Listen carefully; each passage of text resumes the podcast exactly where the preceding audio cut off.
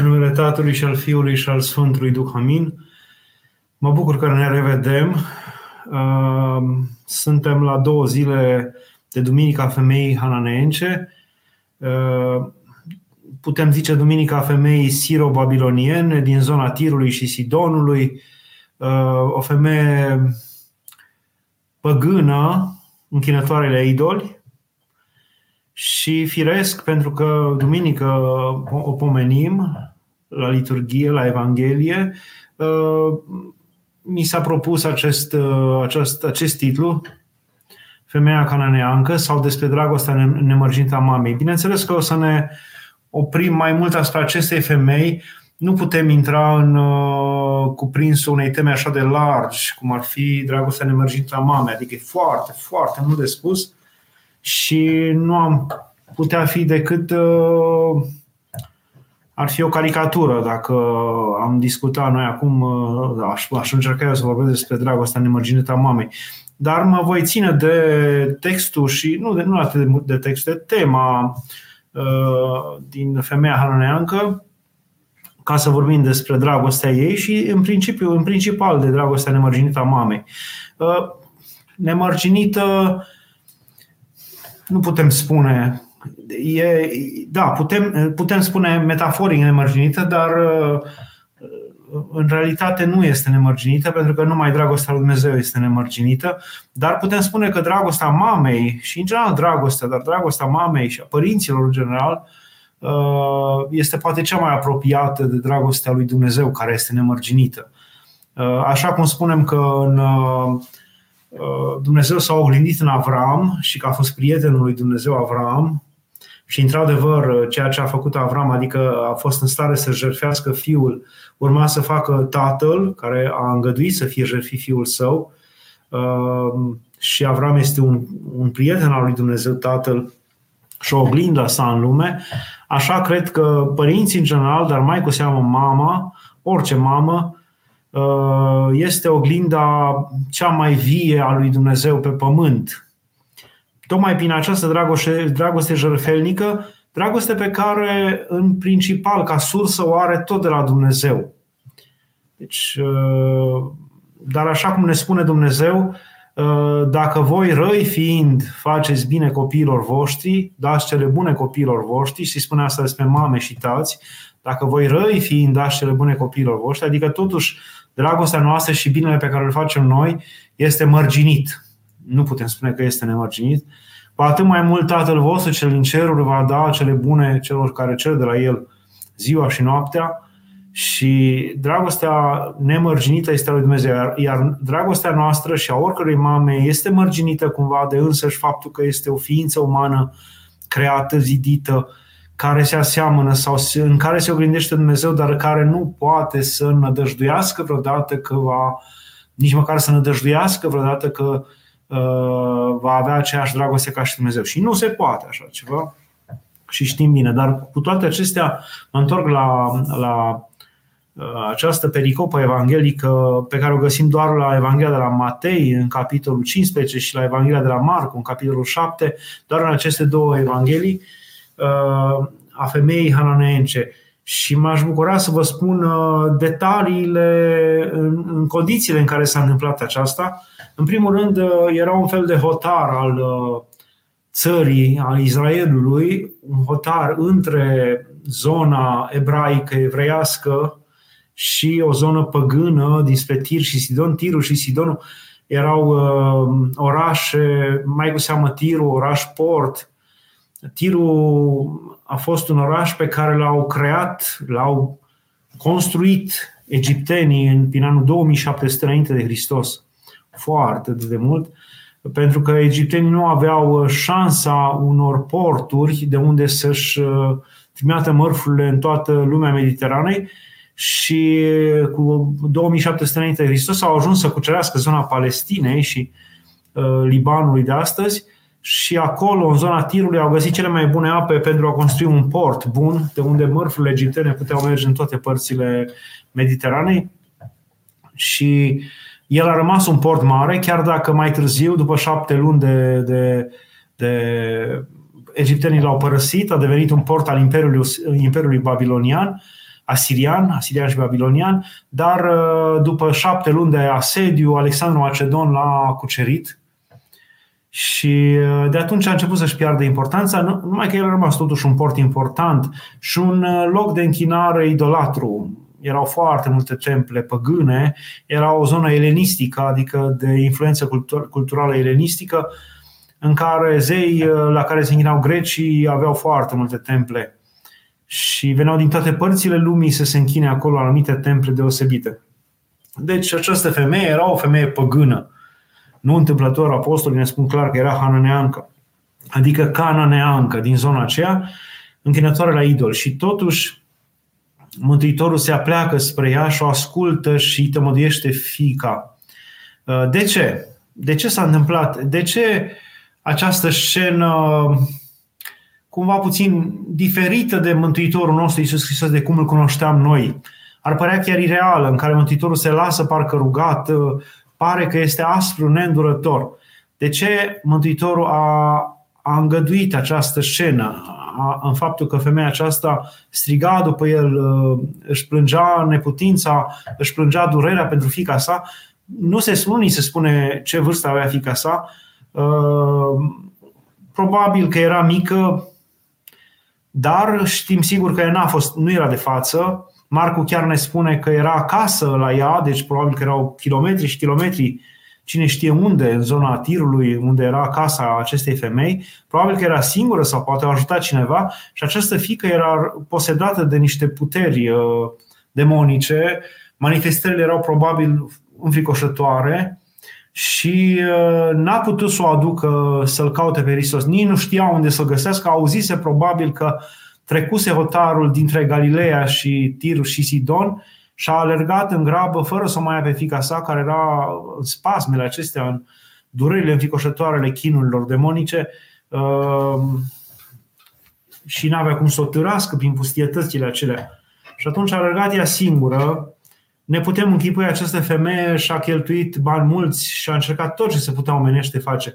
Probabil că a încercat și cu medici, a încercat și cu uh, vracii locali, cu, cu oamenii care se pricepeau, cu unii și cu alții, Probabil că a încercat la toate templele păgâne, cu tot ce știa că pot să ajute uh, acești zei de care cărora ea, ea se închina, probabil că a adus ofrande, probabil că a adus jerfe, probabil că a făcut tot felul de uh, încercări disperate de a-și tămădui fica dar uh, modul cum era această chinuită, deci până la urmă a tras concluzia că nu este o boală, că este un chin înfricoșător pe care un demon, o putere întunecată, o putere a răului îl aducea asupra ei și uh, după atâtea încercări, după atâtea osteneli, această femeie a auzit că în zona evreiască, în zona uh, Galileea există un profet, există un om al lui Dumnezeu care face minuni mari.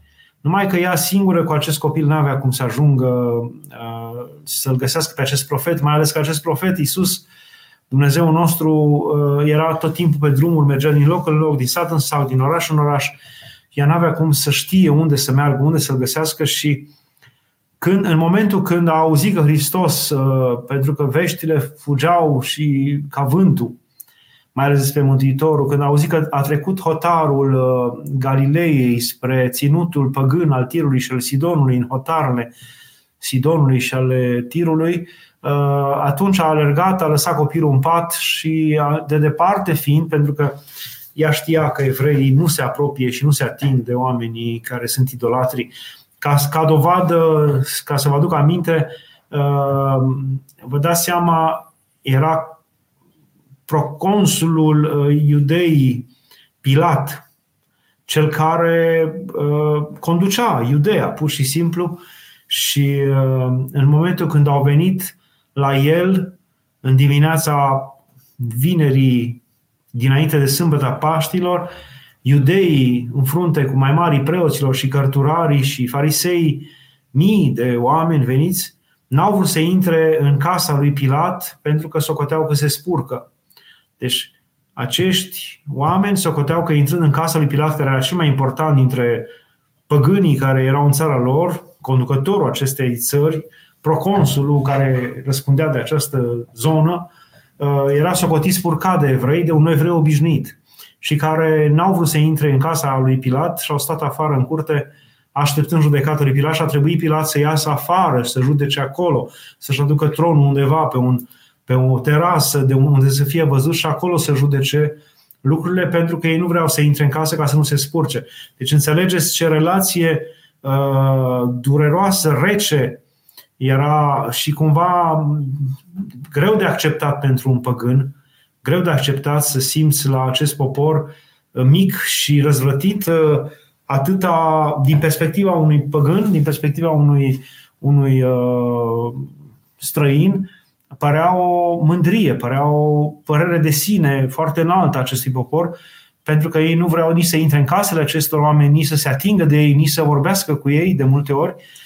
Uh, așa încât dacă la Pilat era așa, vă dați seama că această femeie știa cum se comportă evreii față de ea pe care o socoteau uh, păgână, așa încât ea venind, că auzise că Hristos a intrat în hotarele tirului și a Sidonului, venind, stătea departe și striga, vă dați seama, cu toate puterile ei, striga uh, numindu-l fiul lui David, Doamne, fiul lui David, miluiește-mă, miluiește pe fica mea că este rău cuprinsă și rău muncită de un diavol. Uh, dar nu se apropia tocmai din, din pricina aceasta pentru că știa că ea este socotită spurcată și că nu, uh, nu se cuvine ei să se apropie sau să se atingă și de asemenea știa că sunt acești, acești uh, păgâni erau numiți de către evrei câini pentru că câinii în general erau socotiți spurcați. Animal, câinele era un animal spurcat și nu era voie nici să-l mănânci, dar nici și după ce îl atingeai, era un anumit ritual de spălare și de curățire uh, pe care trebuia să-l faci. Și atunci acești păgâni erau numiți în general câini. Așa încât când i-a auzit uh, cuvântul Mântuitorului care a zis că uh, mai întâi trebuie să hrănesc pe copiii lui Israel și după aceea nu trebuie să dai mâncarea câinilor, trebuie să o dai copiilor. Și bineînțeles că femeia a înțeles și probabil că era obișnuită cu acest termen din partea evreilor uh, să fie numită câine și ea nu, nu s-a întristat deloc, ci a zis uh, da, dar și câinii mănâncă din firmăturile ce cad de la masa copiilor, adică s-a smerit foarte mult. Dar de ce, cum vă ziceam, de ce Mântuitorul a ajuns să fie în felul acesta pe care noi nu îl știm? Așa de aspru parcă. E femeia stătea și striga de departe și striga și striga după el și el se prefăcea că n-aude. Au trebuit să insiste apostolii să zică îngăduie, dă drumul, vindecă pe copila ei și ca să scăpăm de ea.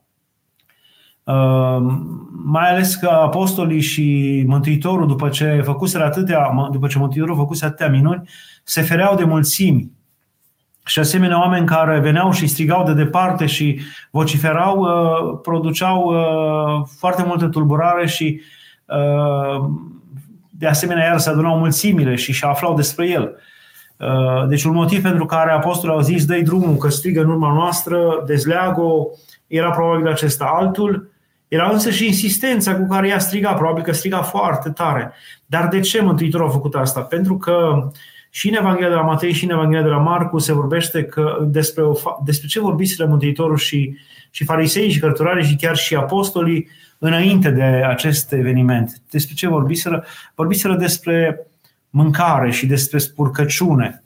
Și tocmai, tocmai avusese loc uh, înmulțirea pâinilor în care mii de oameni mâncaseră pâine și uh, n-au găsit farisei și cărturare altceva să spună după ce au văzut această minune în care peste 5.000 de oameni de bărbați, afară de femei și copii, adică măcar 5.000 de femei și încă câteva mii de copii, adică peste 12, 13, 14.000 de oameni au mâncat pâine și pește, uh, n-au găsit altceva să spună decât că uh, de ce au mâncat cu mâinile nespălate.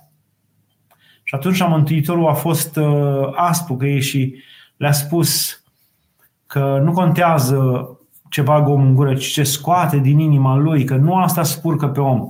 Deci oamenii ăștia nu găsiseră altceva la în fața acestei minuni decât să spună că uh, ei sunt spurcați sau nu au făcut bine și au călcat legile, legile evreiești, că nu s-au spălat cu, pe mâini până la cot atunci când au mâncat și atunci Mântuitorul, mâhnit de puținătatea asta, de îngustimea asta a sufletelor lor, le-a spus că nu contează ce mănâncă omul, că nu asta îl spurcă pe om. Adică, cu alte cuvinte, nici ce intră pe gura omului, nici dacă e cu mâinile spurcate sau nu asta îl spurcă spiritual pe om, ci ceea ce scoate din inima lui. Că în inima omului se află toate furtișagurile, destrunările, răutățile, imaginațiile și că acestea, dacă ies din inima omului, spurcă pe om și dacă ajung fapte sau ajung cuvinte acestea, acestea spurcă pe om.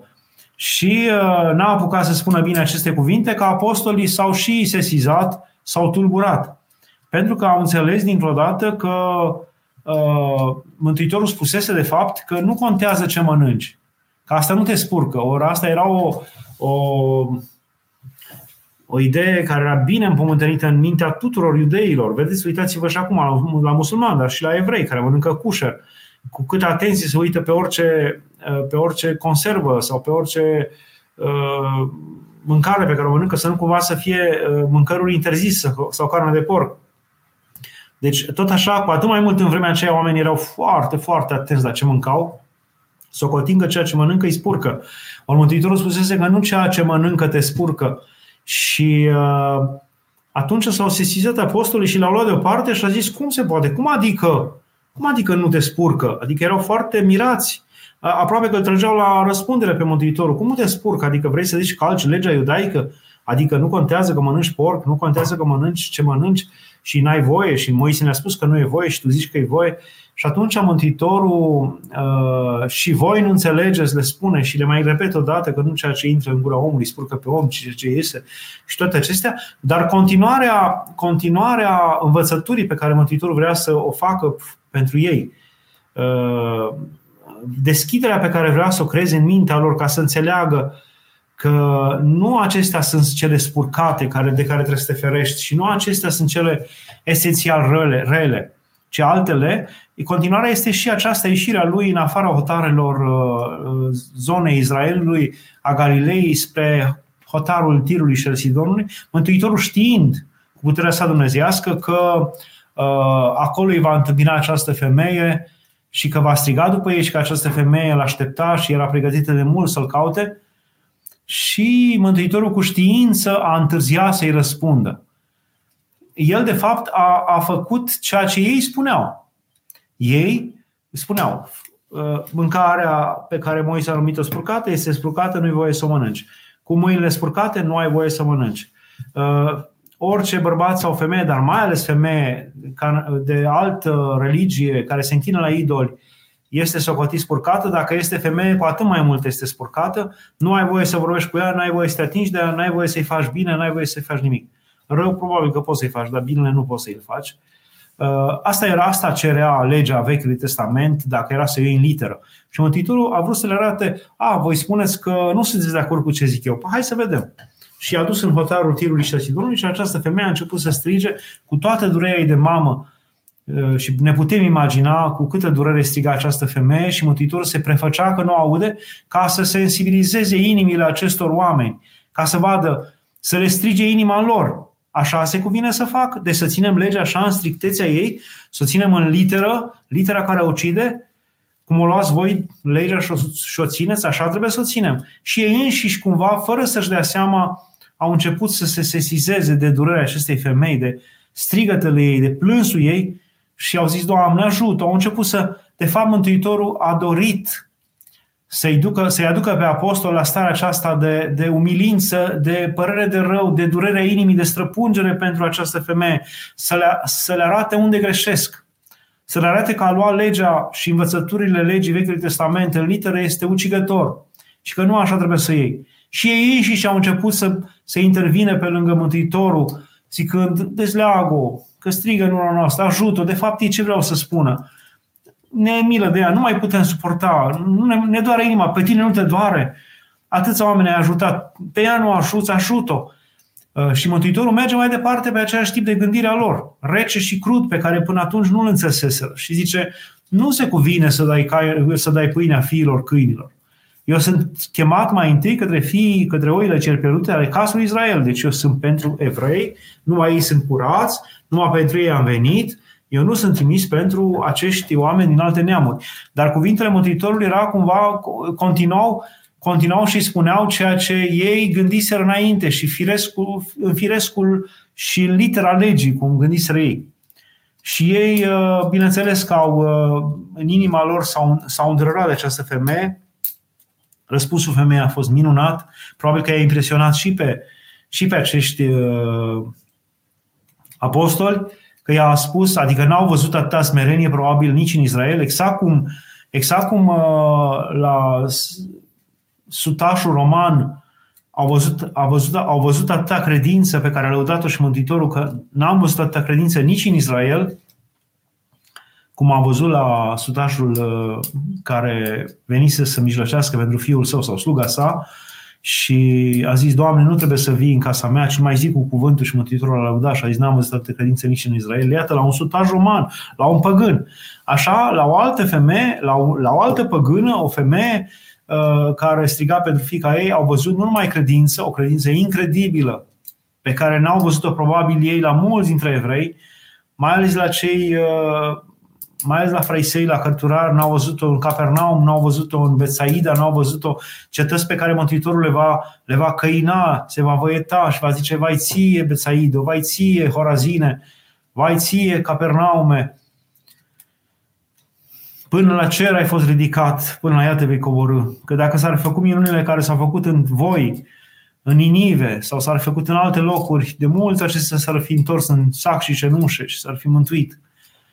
Dar voi n-ați știut să vă folosiți de, de, de binele care a venit peste voi. Și, într-adevăr, acești oameni se dovedesc mai valoroși decât evrei, mai valoroși, mai credincioși și mai smeriți. Această femeie se dovedește foarte smerită, umilită cumva nu se simte deloc jignită că este numită câine. Pentru că în cuvântul Mântuitorului se strecoară obici, obișnuita uh, expresie pe care o foloseau evreii pentru păgâni. Nu se cuvine să dai pâinea fiilor câinilor, adică voi sunteți câini. Și femeia nu are niciun gând să, să se mâhnească, să se supere, să se răzvătească, să se împotrivească, ci zice, uh, da, Doamne, adică e foarte smerită, foarte smerită și Uh, încă există dintre primii, primii părinți care vorbesc despre această femeie, care a fost cunoscută mai târziu apostolul, că era dintre cele foarte bogate din, din uh, zona tirului. Deci nu era o femeie oarecare, nu era o femeie simplă, nu era o femeie săracă și uh, umilită, ci era o femeie bogată care cheltuise avuții pentru fica ei. Și totuși această femeie foarte bogată, de care ne spune Scriptura uh, și Sfânta Tradiție că era foarte bogată, Uh, s-a umilit și a zis, da, Doamne, dar și câine mănâncă din fărâmiturile ce cad la masa stăpânilor. Și atunci, văzând Mântuitorul, credința ei, dar nu atât de mult credința ei uh, mărturisită direct, ci credința ei mărturisită prin umilință, prin smerenia pe care o avea, adică era în stare de orice, se umila până la pământ de dragul fiicei sale, nu mai avea nicio pretenție de, de cinste, de laude pentru ea, doar vrea să, să câștige mila uh, pentru fica sa și mai cu seamă că bolile, necazurile, suferințele de lungă durată ne umilesc, ne smeresc, ne arată cine suntem. Ne arată cine suntem. Uh, de multe ori, uh, fără de boli, fără de necazuri, fără de încercări, omul se mândrește uh, și până la Dumnezeu și se face asemenea lui Dumnezeu și vrea chiar să ia locul lui Dumnezeu. În sufletul său se face pe sine idol și demon se ajunge ca un demon care se răzvătește și vrea să înlocuiască pe Dumnezeu. Numai suferințele de multe ori, încercările, bolile, necazurile îl umilesc pe om, îl smeresc pe om. Ce înseamnă umilință? Humus, umilință în latină vine de la humus, de la, de la pământ. Să aduce aminte că ești din humus, că ești din, din lut făcut și că ești nimeni și mâine vei pieri. Că Dumnezeu te-a făcut cu mâinile sale din pământul acesta. Asta înseamnă umilință și smerenie și când omul dă de necazul și aduce aminte cine este, ce este, această femeie încercase tot ce se putea încerca. Nu mai avea nicio nădejde, nicio nădejde, nimic, decât în Mântuitorul Iisus Hristos de care auzise și în care își punea nădejdea. Uh, și atunci nu mai avea nimic să, să se reproșeze, nu mai avea nici un strop de supărare, de învârtoșare, de așa zisă demnitate rănită. Și a zis, da, Doamne, așa este, sunt un câine, dar și câinii mănâncă din fermiturile ce cad la masa stăpânului stăpânilor. Și atunci Mântuitorul, văzând smerenia ei, văzând credința ei, a zis, o femeie, mare este credința ta, dar, în credința ta, dar în cuvânt cumva se simte că este mare credința ta pentru că ai ajuns la mare smerenie. Și mare, mare este durerea cu care spui cuvintele și dragostea cu care te rogi pentru fica ta.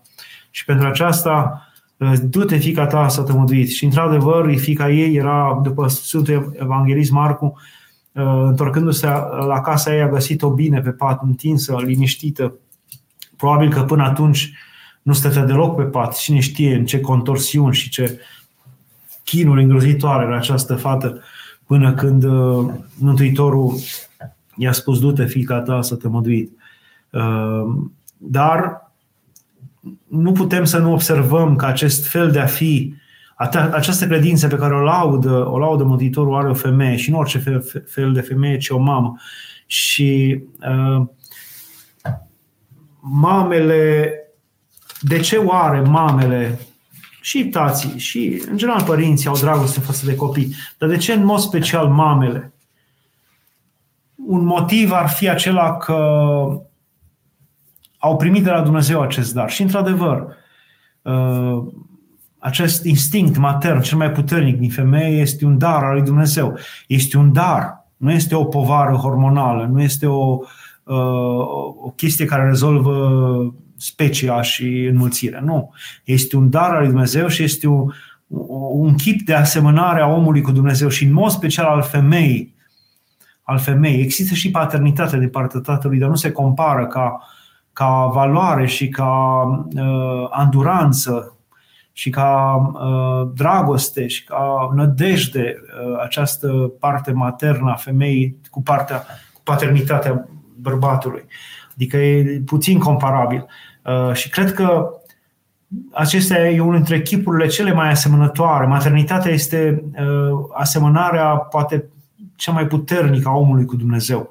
Pentru că, în primul rând, Dumnezeu este, este Tată este, orice vom face și aici pe pământ și dincolo, noi tot Tatăl vom numi și noi tot copii vom rămâne ai Lui și El va rămâne veșnic Tată, nu numai al Fiului Său, Iisus Hristos, dar rămâne și al nostru Tată.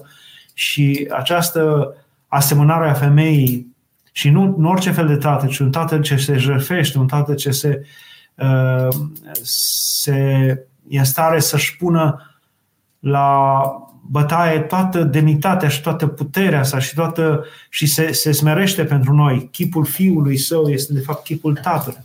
Tot ce a făcut fiul ne arată ce, ce face tatăl pentru noi.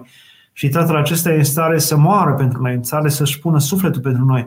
Uh, acest fel de a fi al tatălui este oglinda desăvârșită, este oglindită aproape de săvârșit, nu de săvârșit, aproape de săvârșit de maternitate femei.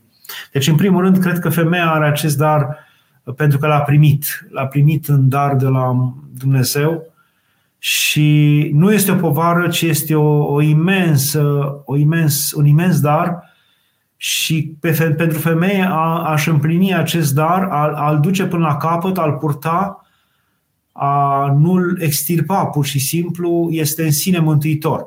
Uh, în sensul că, așa cum și spune Sfântul Apostol Pavel, că femeia se mântui prin nașterea de copii, prin nașterea și creșterea și, adică tot ce face, toată osteneala, toată jertfa, toată durerea pe care o are pentru copilul său plecat, pentru greșelile copilului, toată suferința, toate lacrimile, toate așteptările, toate acestea sunt uh, asemănare cu Dumnezeu. De fapt, Mântuitorul s-a asemănat de plin cu, cu orice mamă atunci când uh, a spus că un tată avea doi fii și unul s-a dus departe și a cerut partea de avere și s-a dus departe. Și vedem în toată în felul de a fi al tatălui acesta din uh, pilda de la Luca, vedem foarte clar chipul femei, chipul mamei, care nu reproșează, care nu uh, care îi dă avuția, o lasă să plece, îl lasă să plece și pe aia așteaptă cu multă nădejde și ne și închipuim cum tatăl din pridvor a așteptat zile multe, tatăl ceresc, dar asta știm că o fac mamele noastre și o, și o face orice mamă. Adică noi în paterice, în general, uh, de exemplu, când citim patericul egiptean, avem câteva exemple uh, în care zicem extraordinar, au ajuns la măsură dumnezească aceștia. De exemplu, când se vorbește despre un duhovnic care, a cărui fiu duhovnicesc uh, s-a pierdut, s-a îndepărtat de credință și s-a lepădat de Hristos și a plecat din monahie și a plecat din creștinism. S-a lepădat de Hristos. Și acest duhovnic se spune că a început să se roage cu disperare pentru ucenicul său și uh, uh, i s-a arătat Hristos după mult timp, după multă rugăciune acestui duhovnic și a zis, de ce te rogi pentru el? Nu înțelegi că s-a lepădat de mine, că mă disprețuiește, că m-a alungat, alungat din sufletul său, că mă vorbește de rău, nu te mai ruga. Și cu toate acestea, duhovnicul a continuat să se roage cu multă străință pentru ucenicul său și iarăși i s-a arătat Hristos și a zis, de ce nu, nu înțelegi că acesta m-a lepădat și că mă bajocorește? Lasă-l, nu ți mai ruga pentru el. Și a treia oară când a continuat să roage duhovnicul, uh, a treia oară când s-a rugat, când a continuat să roage, Iisus Hristos i s-a arătat și de fapt s-a dovedit că primele două arătări erau încercări ale iubirii acestui duhovnic și ale credinței lui și a zis, l-a lăudat Hristos și a spus, dragostea ta a ajuns la măsura dragostei mele. Bine ai făcut ce ai făcut și că te-ai rugat așa. Ți-l voi da, ți-l voi da înapoi. Păi noi citim acest lucru și zicem, vai, ce mare dragoste a avut acest duhovnic, vai, ce deosebit. Dar dacă stăm să ne gândim, aproape orice mamă are dragostea asta. Aproape toate mamele au. Păi sunt nenumărate mame care așteaptă o viață întreagă până la sfârșitul vieții ca să se, se întoarcă copilul, care așteaptă cu nădejde, care visează, își aduc aminte că copilul poate a mâncat, poate n-a mâncat, poate e bine, poate nu e bine, uh, chiar dacă copilul s-a îndepărtat, stă departe de mamă, poate că nici nu mai vrea să audă de ea și totuși mamele continuă să aștepte cu nădejde și să se roage și cine poate să știe câte rugăciuni spun bietele mame și cât o, o nădejde aproape fără orizont de multe ori. Am zice, dar de ce să mai roagă? Că nu mai este niciun orizont de așteptare, nicio lumină. Tunelul nu are, nu are o lumină la capăt. Și totuși mamele continuă să se roage. Eu aș zice că mamele obișnuite depășesc pe acest duhovnic. Îl depășesc cu mult. Noi zicem, vai ce deosebit e acest duhovnic. Uite cum se ruga. Păi foarte multe mame ajung la această dragoste a lui Hristos. Ce copii, de multe ori mă minunez, ce copii cum se strică acești copii, cum ajung să se manifeste, cum ajung să... Și totuși bietele mame care sunt morale, sunt cuminți, sunt în continuă să roage pentru acești oameni, încercând să le ierte și aceste, acest mod de manifestare și acest mod de, de a fi, încercând să uite, încercând, trecând peste toate jocurile pe care le-au primit de la copiilor, peste toate cuvintele rele, peste toate lucrurile nepotrivite pe care le-au, le-au uh, primit și continuă să roage, ceva de neînchipuit, continuă să nădăjduiască, Asta nu mai, aproape că aceste mame și în general toate mamele sunt la măsura iubirii dumnezești. Deci să fii mamă până la capăt, numai și numai nădăjduind și așteptând și rugându-te și răminte în adâncul inimii pentru cele ce le face copilul și copila ta și așteptând cu nădejde vremea, este asemenea lui Dumnezeu și ți-a împlinit rostul pe pământ și cred că acești oameni, aceste femei vor fi de-a dreapta lui Dumnezeu la judecată de apoi, pentru că se aseamănă cu Dumnezeu însuși. Sau să ne aducem aminte de, știți, ce mult m-a impresionat pe mine, tot în Patrick se spune, ce mult m-a impresionat pe mine uh, uh, o întâmplare cu doi monahi care pleacă de la părintele lor duhovnicesc din pustie să vândă coșuri. Adică iau binecuvântare și pleacă împreună în Alexandria să vândă coșurile pe care le făceau timp de luni de zile, după aceea le luau, le legau împreună și le aduceau uh, pe măgar sau pe ce le aduceau în Alexandria și stăteau acolo o săptămână, două până le vindeau și după aceea aveau iarăși din aceea cumpărau pe smeți și ce mai cumpărau și asta le ajungea încă o jumătate de an să trăiască în pustie. Și se spune că au plecat doi frați așa și ei s-au hotărât că după două, trei zile se vor întâlni, sau nu știu, două sau trei zile urmează, după ce își vând coșurile, se vor întâlni nu știu ce piață, pentru că le vindeau în locuri diferite, ca să poată să le vândă mai repede. Și s-au hotărât că după două, trei zile se vor întâlni într-o piață de comun acord aleasă de ei. Și după trei zile, unul dintre ei s-a întors, iar celălalt nu s-a mai întors. De fapt, celălalt își găsise o, femeie cu care se încurcase și nu mai vrea să se întoarcă din, în monahism. Iar acesta s-a întors și a stat acolo o zi, două, trei, patru, cinci, șase, o săptămână, stătea în preajma acelei piețe, ieșa, se uita neîncetat, nu știu cu ce trăia acum, cum era, ce făcea, cu siguranță găsea o soluție să poată trăi, dar era tot acolo în piață să vadă când vine fratele acesta să plece înapoi la mănăstire. La un moment dat acest frate trece pe acolo și îi spune, nu mai aștepta, Uite, eu mi-am găsit o femeie, nu mă mai întorc în monahism, lasă-mă în pace. Du-te înapoi. Eu nu, eu îl aștept pe fratele meu, eu îl aștept că așa ne-am propus, așa noi suntem monași și așa ne-am hotărât, eu îl aștept pe fratele meu să se întoarcă. Și l-a așteptat șapte ani.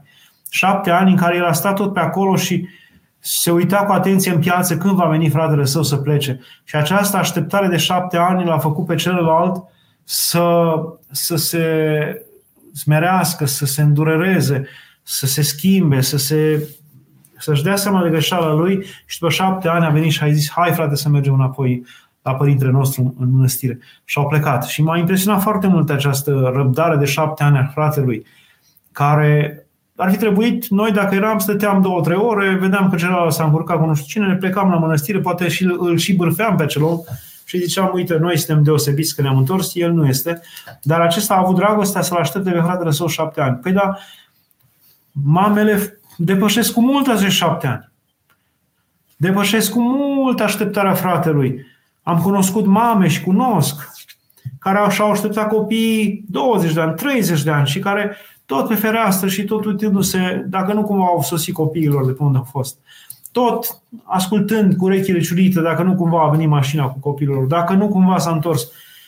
Păi mamele depășesc cu mult pe acești, uh, pe acești monahi pe care noi îi cinstim atâta și socotim că au ajuns la măsuri dumnezești. Da, au ajuns la...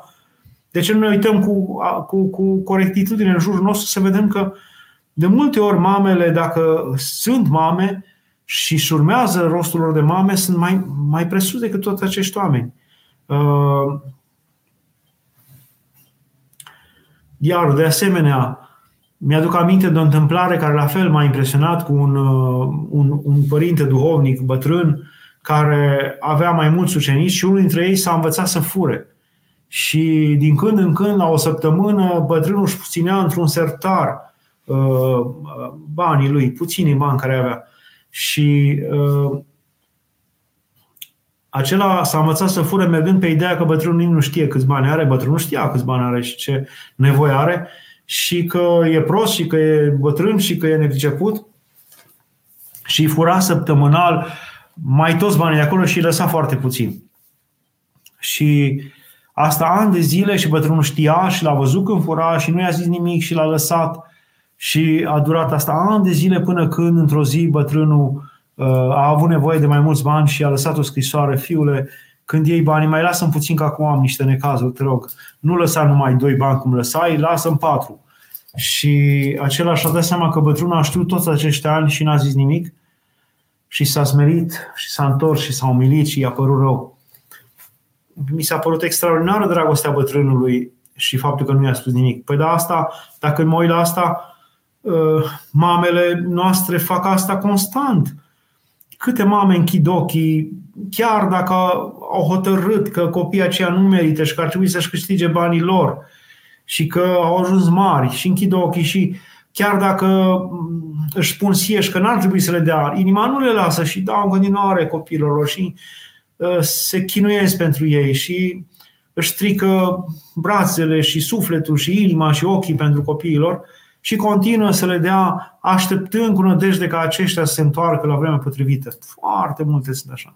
Foarte multe. Cu adevărat, putem zice, din perspectiva omenească, uh, nemărginită, nemărginită dragostea mamei.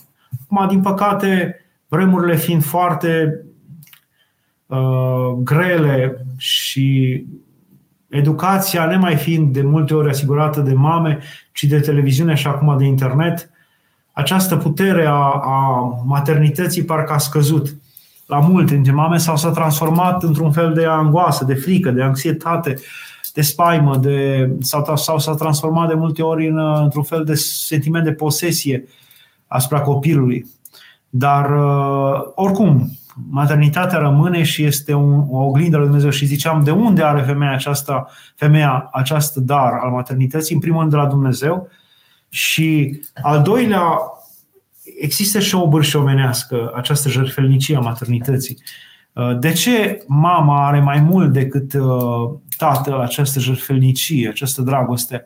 Pentru că, uh, în primul rând, ea îl poartă în pântece pe copil 9 luni de zile, îl naște, îl hrănește la sânul ei, Uh, suferă împreună cu el ani de zile, primii ani de zile, cei mai grei ani, ani în care ea ajunge aproape la limitele ființei, Unor aproape simte că își pierde mințile uh, de, în singurătate și numai cu copilul și numai cu scântgetele lui și numai cu durerile lui și uh, și toată această participare prin suferință și prin durere împreună cu copilul la creșterea copilului uh, o face pe mamă să prețuiască mult mai mult pe copil, exact cum atunci când harul îl câștigăm sau orice lucru important îl câștigăm prin suferință, prin multă suferință, îl prețuim mult mai mult. Sau orice lucru când, când îl câștigăm prin multă suferință, îl prețuim mult mai mult. Ceea ce câștigăm ușor și repede, nu prețuim și nici nu iubim foarte ușor și îl dăm foarte repede. Și cred că o, o altă vârșie a dragostei dumnezești, a, a, dragoste, a dragostei materne, asemănătoare cu cei dumnezești, este aceea că Uh, mama este cea care călătorește și stă și nu numai înainte de a se naște, încă având pântece, cu mult, prin multă suferință și multă așteptare și multă nădejde și multă credință alături de copil, până când ajunge mare și, și, și când ajunge mare continuă să-l însoțească pretutindeni. Uh, și cred că și asta, asta e a doua obârșie a dragostei a dragostei mame și cred, mamei și cred că și Dumnezeu are această parte și trebuie să ne aducem aminte de, de uh, întâmplarea lui Iona și Ninive, de prorocul Iona, când uh, Dumnezeu îl ceartă pe Iona și zice, de ce ești supărat Iona? Și el zice, pentru că nu te-ai ținut de cuvânt, pentru că trebuia să fie arsă cetatea asta, pentru că trebuia să fie distrusă, așa cum ai promis. Și Dumnezeu atunci îi spune, știi tu câți copii sunt acolo, știi tu câte animale sunt, știi tu câte... Uh, ai stat tu lângă ei când cumva Dumnezeu ne spune prin ceea ce îi spune lui Iona că El a fost alături de ei în toate clipele vieții lor, acelor copii, acelor oameni, acelor femei, acelor bărbați, acelor animale, că virgulă călătorește cu ei tot timpul, le știe toate neputințele, știe toate durerile și că are o altă legătură cu ei mult mai vie și de dragoste profundă decât cea pe care o are Iona, care stătea pe marginea care stătea pe un, pe un deal în fața orașului Ninive și vrea să-l vadă distrus. Pentru el era doar un spectacol. Între Dumnezeu și Ninive era o legătură adâncă, pentru că, virgulă, călătorise cu fiecare dintre acele ființe, de la animal până la om uh, și de la lumea vegetală până la uh, ultimul cel mai, cel mai, dintre, mai important dintre oameni călătorise fiecare clipă cu acel om și știuse în fiecare zi cine ce are de mâncare, dacă are, dacă a dormit, dacă n-a dormit, mai mult decât o mamă. Și cred că și de aceea Dumnezeu ne iubește altfel. Dar de aceea și o femeie și o mamă își iubește altfel copiii. Astea cred că sunt motivele pentru care uh, putem spune că femeia are această maternitate dumnezească, oglinda lui Dumnezeu. Dar acum aș vrea să, fără să mai insist, aș vrea să trec la întrebările care văd că s-au început să se mulțească. Întreabă cineva, Dumnezeu ascultă rugăciunea oricărei mame de orice confesiune, religie, dacă aceasta caută spre, cei, spre cer în rugăciunea ei? Da, cred că aude. Adică harul și darul suflă unde vrea.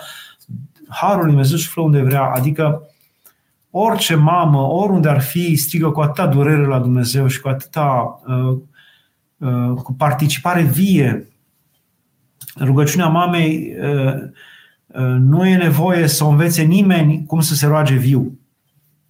Rugăciunea mamei este ca rugăciunea noastră atunci când uh, suntem într-o situație, într-o criză care ne amenință ființa, într-o stare de boală grea și pentru ea durerea copilului este o boală grea pentru ea, pentru ea suferința copilului e o suferință grea pentru ea.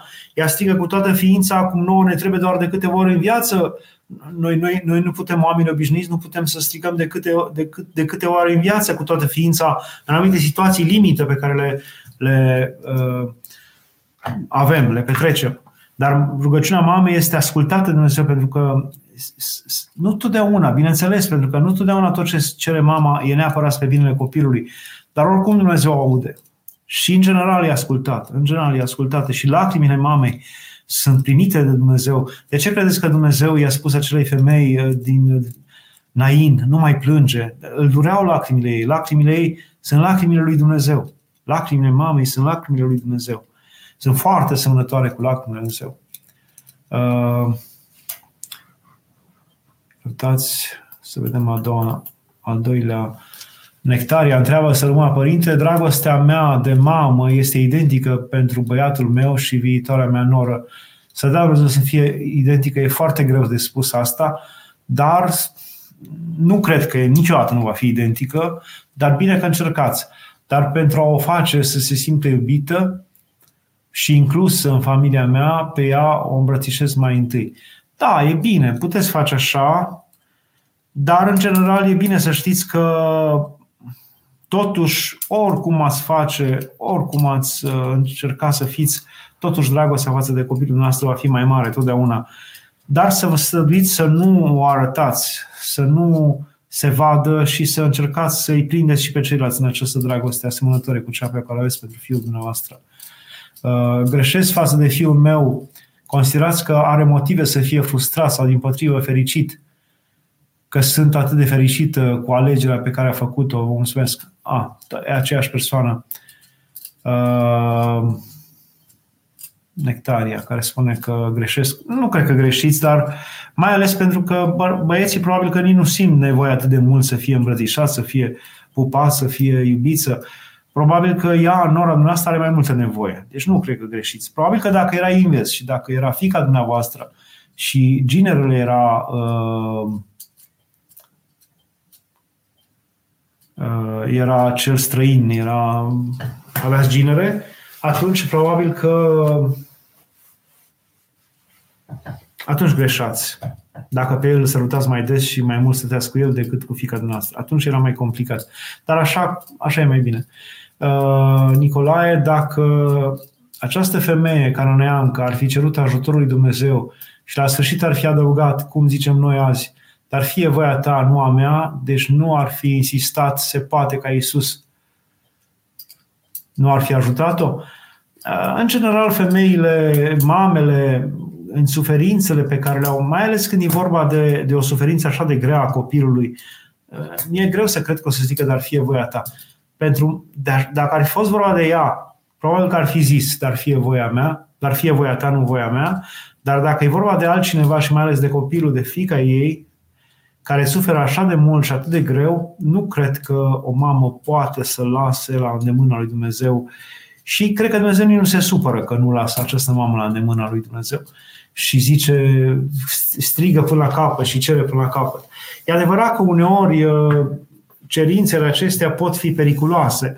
Există o istorie înfricoșătoare a unui poet, uh, istoria unui revoluționar comunist, poet rus, Belui, cred că se numește, care uh, provenea dintr-o familie de oameni nobili, credincioși, și mama lui s-a rugat foarte mult și a cerut foarte mult ajutorul Maicii Domnului ca să-l aibă, nu avea copii, până nu l-a avut pe el și când el a avut doar, avea doar câteva luni sau nu știu, spre un an, el s-a îmbolnăvit foarte grav copilul și uh, a adus toți medici, cei mai buni medici din Moscova. Tot ce s-a putut omenește a făcut această femeie, dar copilul, de față cu medicii care îl înconjurau, uh, a murit. Pur și simplu a murit în brațele ei. Și l-au declarat mort Uh, pe copil și medicii au plecat, lăsând-o pe ea în spasmele și în durerile înfricoșătoare ale durerii de mamă care își ținea copilul mort în brațe. Și ea, în disperare, după ce medicii îl declaraseră mort, s-a înfățișat în fața icoanei Maicii Domnului și cu strigăte disperate, aproape fără putință de, de, a, de răspuns negativ, i-a cerut Maicii Domnului să îl dea înapoi și a avut în, uh, uh, în momentele acelea, după ce a cerut Maicii Domnului cu strigăte să-i dea înapoi pe copil și să-l aducă înapoi, a avut o vedenie în care un înger i arăta cum va fi viața fiului său și îi spunea, uite de ce a hotărât Dumnezeu să fie fiul tău să moară acum, pentru că e mai folositor pentru el să moară acum decât după. Și arată, îi arată viața, cum el crește și în adolescență se, uh, se apropie de învățătura aceasta socialistă, comunistă, bolșevică, și cum devine un revoltat și un răzvrătit și cum revolte poporul și cum produce atentate împotriva țarului și cum uh, după un moment dat uh, uh, este prins, condamnat și împușcat de plutonul de execuție. Și ce iată cum va fi viața fiului tău și cum la fața plutonului de execuție acesta se dezice de Dumnezeu și de biserică și de tot. Și zice, îi zice îngerul mai bine mai bine e pentru fiul tău să moară acum decât să trăiască asta. Și ea spune, ea spune, mama, nu, eu vreau să, eu promit că îmi pun sufletul pentru el și el nu va ajunge acolo. Și îngerul o lasă, copilul revine, vine la viață și bineînțeles că ea din dragoste îl crește pe copil foarte frumos, la început insistă, este atent cu el, după aceea îl lasă să crească obișnuit. Copilul ajunge exact cum uh, a văzut în vedenie, ajunge un revoluționar, ajunge un împotrivitor lui Dumnezeu și moare așa cum a văzut în vedenie și uh, poate că uneori ar trebui să poată mamele să spună, dar nu după voia mea, dar după voia ta, dar mai ales când e vorba de moarte în sine, dar când e vorba de suferința copilului care este pentru orice mamă însăși suferința ei și durerea ei mai mare decât suferința ei și decât durerea ei, atunci nu cred că poate să zică o mamă așa ceva. Nu pot. Nu, așa cum femeia cananeancă n-ar fi putut să se întoarcă liniștită acasă zicând, dar fie voia ta, dacă trebuie să sufere fica mea încă 40 de ani, în spasmele acestea, în durerile acestea nesfârșite, în chinul ăsta îngrozitor, așa să fie. Nu cred că a putut, nu putea, pentru că era vorba de durerea fiicei ei. Și ea nu putea să o poarte. Pe ei putea să o poarte, dar pe fiicei ei nu putea să o poarte. Și atunci, în anumite situații, nu cred că o mamă poate să spună, dar fie voia ta. Uh, da? Altcineva spune, Nicolae, dacă această femeie cananeancă ar fi cerut ajutorul lui Dumnezeu și ar fi... Da, asta am citit. Cealaltă, celălalt, cealaltă întrebare. Gabriel, dacă dacă o mamă își iubește copilul, dar pe alții oameni îi urăște, mai este de ajuns pentru mântuire? Nu, nu, nu, nu. Dar n-are cum să-și iubească copilul. Deci acea iubire este deformată și este este uh, bolnavă dacă ajunge să urască pe alții. Nu, nu, nu poate. Nu poți să iubești pe copilul tău cu tot sufletul, cu toată ființa ta, fără să n-ajungi să-L iubești pe Dumnezeu și să iubești pe aproapele. Uh, gândiți-vă această femeie și, în general, femeile. Știți că femeile au fost primele care au primit învățătura de credință creștină mai repede decât bărbații. În Imperiul Roman, pretutindeni, în Europa, când a venit Pavel, uh, la femei a fost găzduit, la Lidia și ele au fost primele care și în Tesalonic și în, toată, și în Atena care au primit credința creștină mai repede decât bărbații. Și asta s-a petrecut și se petrece până acum. Până acum și acum în biserici sunt mult mai multe femei decât bărbați. De ce femeile sunt mai apropiate de credință? Pentru că tocmai ele iubind și tremurând de dragul copiilor și a caselor și a familiilor și uh, își dau seama că nu pot de unele singure și își dau seama că nu au în mână toată puterea ca să-și plătească copiii și soțul și familia și își dau seama că mai presus de el este Dumnezeu și atunci cred lui Dumnezeu și îl urmează pe Dumnezeu și îl caute pe Dumnezeu. Mai degrabă decât bărbații și femeile îl descoperă pe Dumnezeu. Ori descoperindu-l pe Dumnezeu, în general, n-ai cum să-i urăști pe ceilalți. Deci această iubire, așa zisă, a mamei este care, în care ziceți dumneavoastră s-ar putea să-i urască pe alții, această iubire uh, nu este iubire completă, este iubire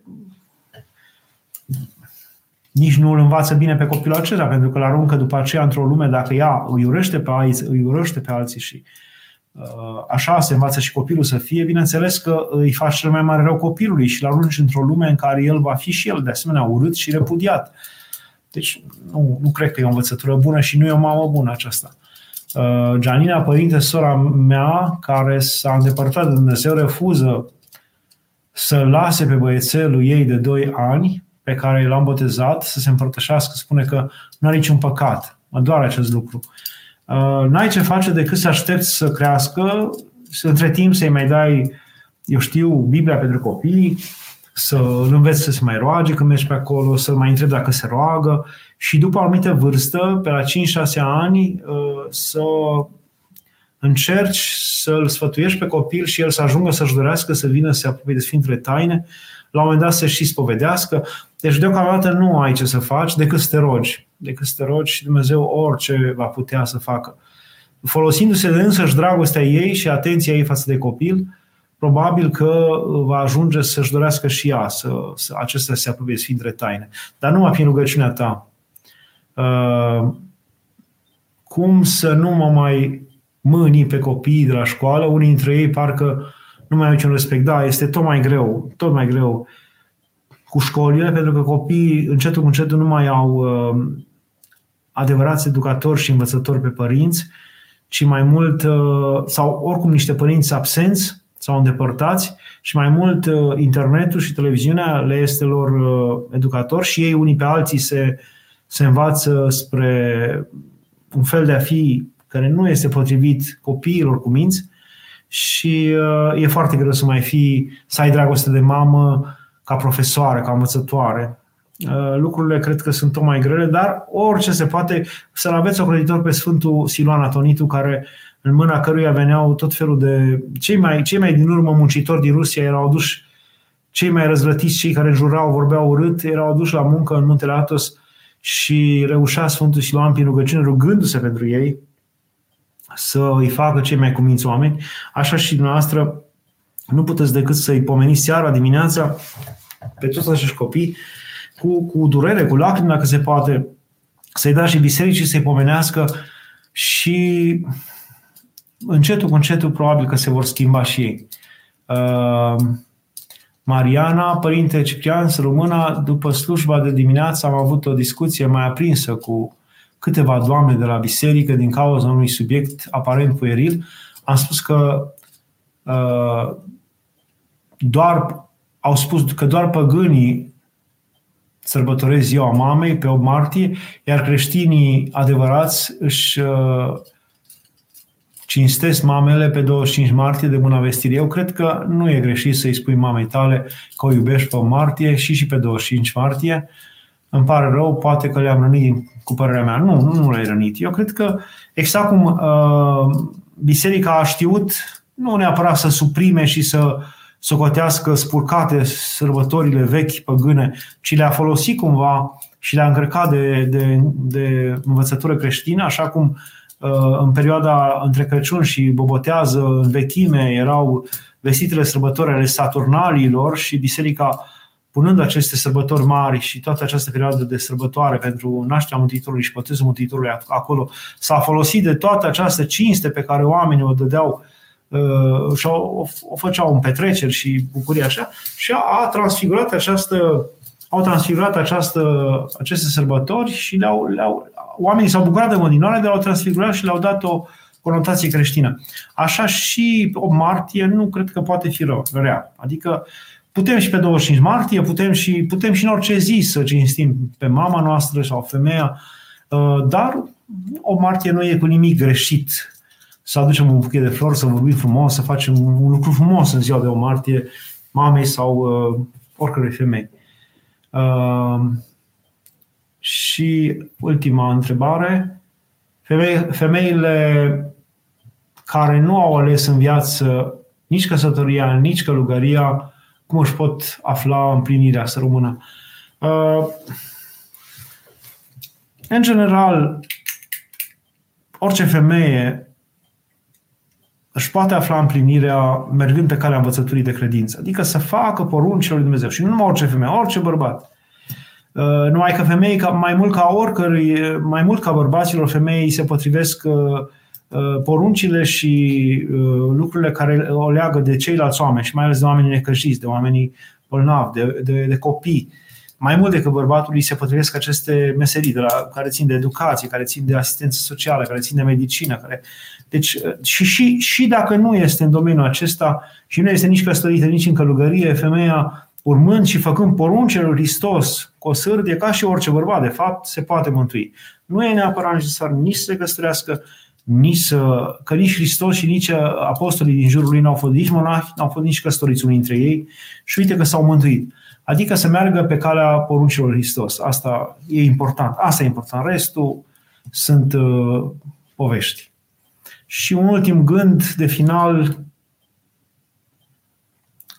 să devenim toți oglinzi uh, ale iubirii dumnezeiești nu numai mamele, iar mamele să-și facă, să-și continue această lucrare dumnezească pe care le-a dat Dumnezeu, aceea de a, avea, de, a, de, a, de a aștepta, de a rădăjdui, de a crede, de a se ruga pentru copiii lor și să-și mărească arealul, să, să-i prindă și pe toți ceilalți în, în arealul iubirii lor, să-i facă, să facă lumea întreagă, să-i socotească ca și copiii ai săi și pe noi toți să ajungem la această măsură a mamelor. Dumnezeu să ne ajute să ne întărească pe toți.